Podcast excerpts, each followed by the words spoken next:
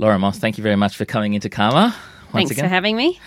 The Gunner government have invested around about one hundred million dollars to build a nationally significant arts trail throughout the territory, and that's a quote that I got from the website for the Arts Trail. Could you explain for our listeners exactly where this mon- money actually physically goes to, and is there like a physical arts trail? Mm. Yes, so there will be a, a physical arts trail. So um, we recognise that our, our arts and culture across the territory is a really huge strength of ours, um, and we think that even with the existing offering that this is something that people should come to the territory to experience, and in particular if you want to experience First Nations art and culture, um, that the Northern Territory is the place to, to come and immerse yourself in that and be educated around that. Um, so that campaign is actually based off our existing existing offering. Um, but around the one hundred million dollars investment, I think there's been some well um, discussed and, and publicised uh, aspects of that, from the National Aboriginal Art Gallery and Cultural Centre um, to uh, the grants round that's been going out to art centres and galleries and museums right across the Northern Territory to help them to improve their infrastructure. Um, so we acknowledge that not every art centre across the Territory wants to necessarily um, have tourists through, but there are a lot that do. So we're working with different art centres about how we can promote um, what's happening across our regions. Can I ask who those centres, art centres are, that are interested in wanting to get those uh, tourism numbers through? Yeah, look, we've got about, um, or we've got... Are a lot of them in remote communities, for example? There there are remote communities, yeah. And one of the co- conversations that I have most often actually when I go to remote communities is around the art centres and, and often around tourism as well, and the fact that people want to um, share those stories and also see some of the economic benefit of tourism in the Territory. Um, there's around, I think, just under thirty um, art centres that are currently on what we're promoting as the Arts Trail, um, but there's obviously many more art centres than that, so we're working with them around developing their products so that they are visitor ready. Um, But in terms of the grants rounds that went out, there's quite a few around Alice Springs, for example. Um, Jumpy Weavers have um, been recipients of some of those grants. Um, Akanji Art Centre. So there's been many in this region as well who've received arts grants to um, improve their visitor experience. And uh, it's been fantastic watching some of those projects come together. You mentioned in your first answer the National Aboriginal Art Gallery and that being a significant part of this mm. arts trail. I understand you are here in town to talk to the art uh, council, and I, I do see you know, announcements from the South Australian government saying that a scoping study will be undertaken for what they're going to be calling their National Aboriginal Art Gallery. Are you worried by this in, uh, in terms of the progression that the folks down in Adelaide are making for their gallery, and that we here in the Northern Territory are falling behind?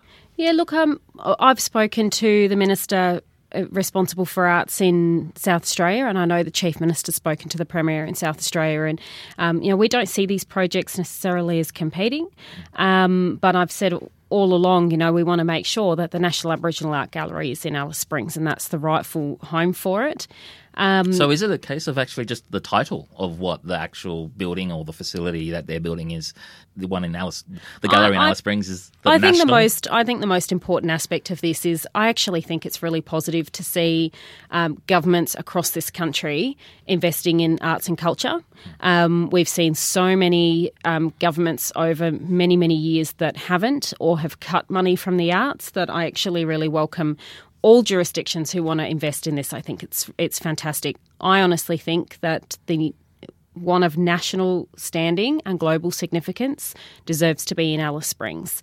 And I think it's been, you know, it's it's all publicly out there. It's it's a complex project. Um, and, you know, the point of contention's been around the site in particular.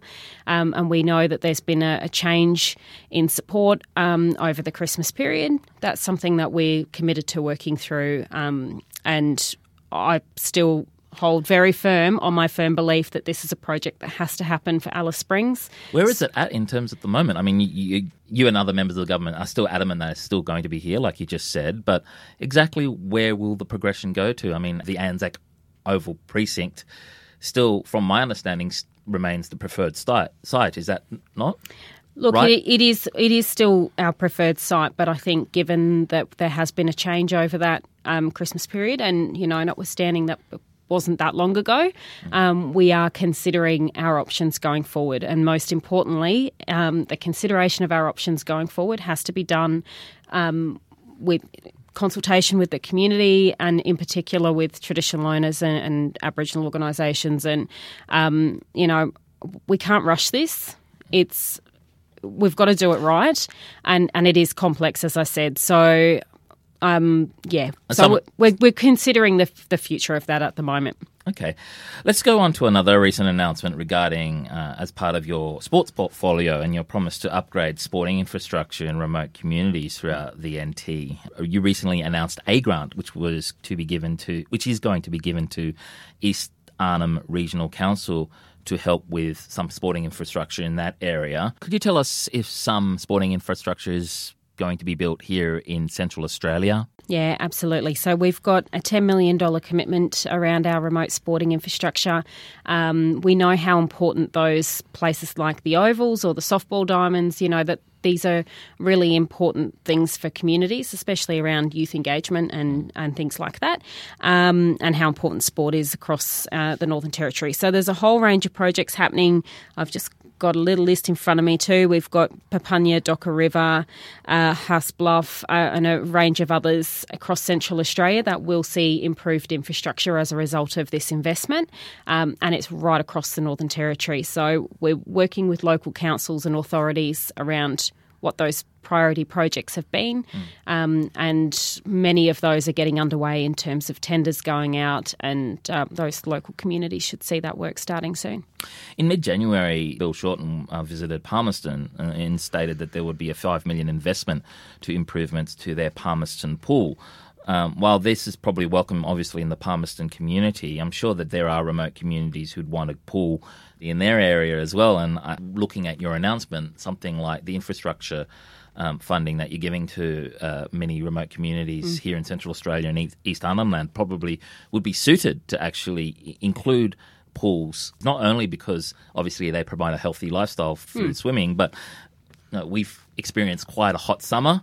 You know, a lot of people might want to get relief from the heat. Should more focus be on infrastructure process for things like pools in remote communities then? Pools are always really um, sought after um, things in communities, I think. And, um, you know, where you've got pools in communities, you can always see people having a great time, cooling off. It is a really important part, as you say, of um, cooling down. And mm. But also I think it's really important that we're teaching kids Um, how to swim and all of those um, sorts of life skills as well.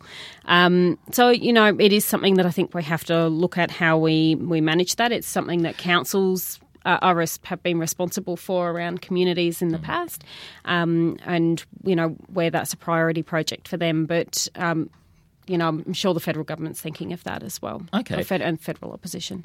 On to another topic. Earlier, also in January, a federal parliamentary inquiry found up to around about eighty percent of First Nations souvenirs sold in Australia are fake. Um, while this is a federal inquiry, is there measures that the N T government take in fighting fake art, the Northern Territory in general, rather? This is something that really concerns me. Um, I think it's something that everybody knew, but I think that the inquiry puts some more... Um, context around what is actually happening across this country. So I've certainly made it clear to my, um, you know, my jurisdictional counterparts when we meet um, that as a minister responsible for arts in the Northern Territory, I'm happy to look at what we can do to take more responsibility around how we um, educate visitors in particular about fake and authentic art, and making sure that the money that is spent on art and souvenirs is going back to the artists uh, where it should be going. Um, so that's something we're actively looking at. It's something that through things like the Arts Trails, we are making sure that we have um, that, those references to that Indigenous art code all the way through that. Um, we want to make sure that we're supporting Indigenous artists and Indigenous art centres across the Territory.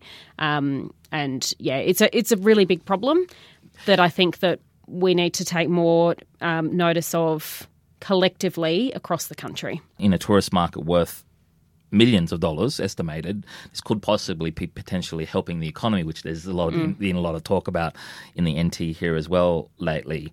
Wouldn't a crackdown on people who actually are known to be selling stuff that's made overseas or benefit the remote communities, but of course the Northern Territory economy, which is not in the best of health at the moment? I absolutely think that A, a crackdown or a better education uh, around authentic art um, and fake art would benefit the economy. How, um, how does absolutely. The, how would the Northern Territory government do that? I mean, I know that that's something that the federal government do focus on a lot more so than we do, but I'm sure you'd have a voice in that. Well, I've, I, and I do. So as I've said, uh, you know, in those national conversations, I've certainly been there to put my hand up to say I think the Northern Territory can be um, doing more in that space, and despite the fact that, you know, that this is a federal inquiry and that they've got a responsibility there, um, I think we can be doing more, and so that we're open to having and continuing those discussions. But I've also made it very clear to my department that things like the Arts Trails and the Art Gallery extensions, that we need to be um, doing the same thing and making sure that we are um, promoting authentic art and that we are doing what we can do um, to really drive people to the those art centres where the money is going to go back to the artists. So we're always open to what more we can be doing, and if people do have ideas about that, uh, I've made it very, very clear that I see we have, I think, an obligation to do more um, in this space, absolutely. So the Parchama Festival is due to be launched here fairly soon, and I, I know that you've also had a big involvement in terms of it being, you know, uh, it's staged here. Um, the festival is actually going to happen in April. Do you think that this shift of this festival is an indication that Alice Springs should host more events year-round outside of the busy period that occurs later in the year? I think it's hugely important for Alice Springs um, that we continue to have that broad calendar of events. So uh, arts and cultural events, there's lots of sports events um, that mm. happen down here. Um, but the fact that that's in April is really important. These are traditionally quieter times of the year uh, for the Territory as a whole. Mm. Um, so we want to make sure that we're continuing to give people reasons to visit when it is a bit quieter and mm. they're coming and they're putting money into the local economy here.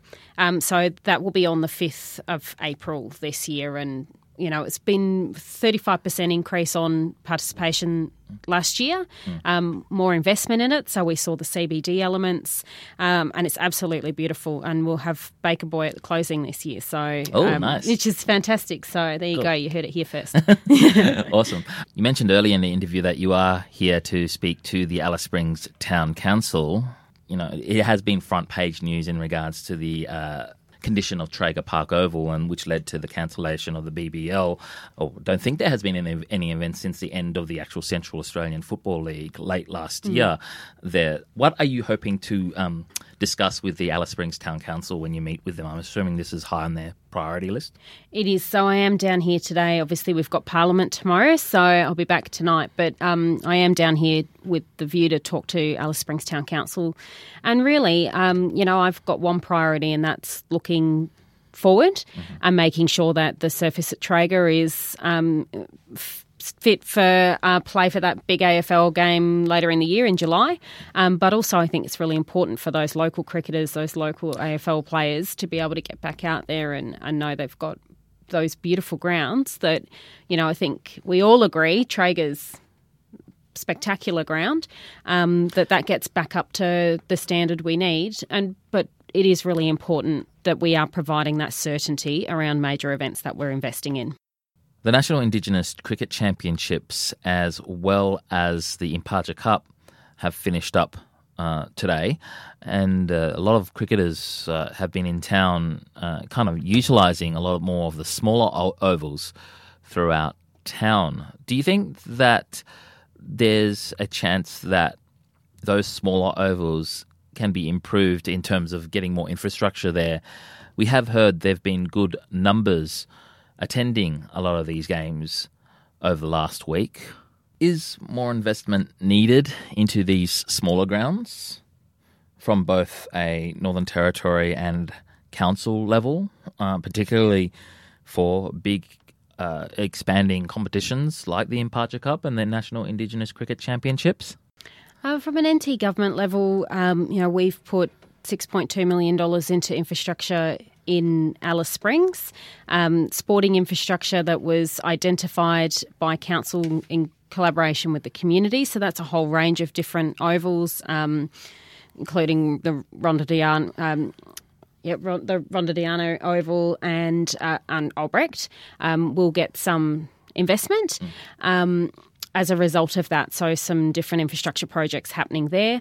Um, Albrecht Oval obviously hosted W B B L when that needed to be moved from Traeger Park, um, but Traeger Park is the premier venue here in Alice Springs. It is, uh, you know, it does have certain um, other standards, and, you know, I think ultimately, yes, we can always look at more infrastructure for more Um, sports across Alice Springs, and that's a conversation we're always having and I certainly want to see. Mm. But we also need to make sure that the upkeep of those existing facilities is at the standard we need um, to provide some certainty for these major events. So mm.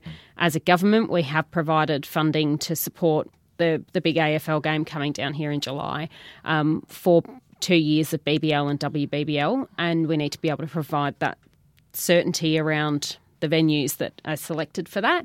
Um, so, look, we've got a, a conversation we need to have today. A F L and A F L N T are down here as well. Okay. Um, and our view is how can we all make sure we're working together to make sure that the, the venues here are um, up to the standard we need.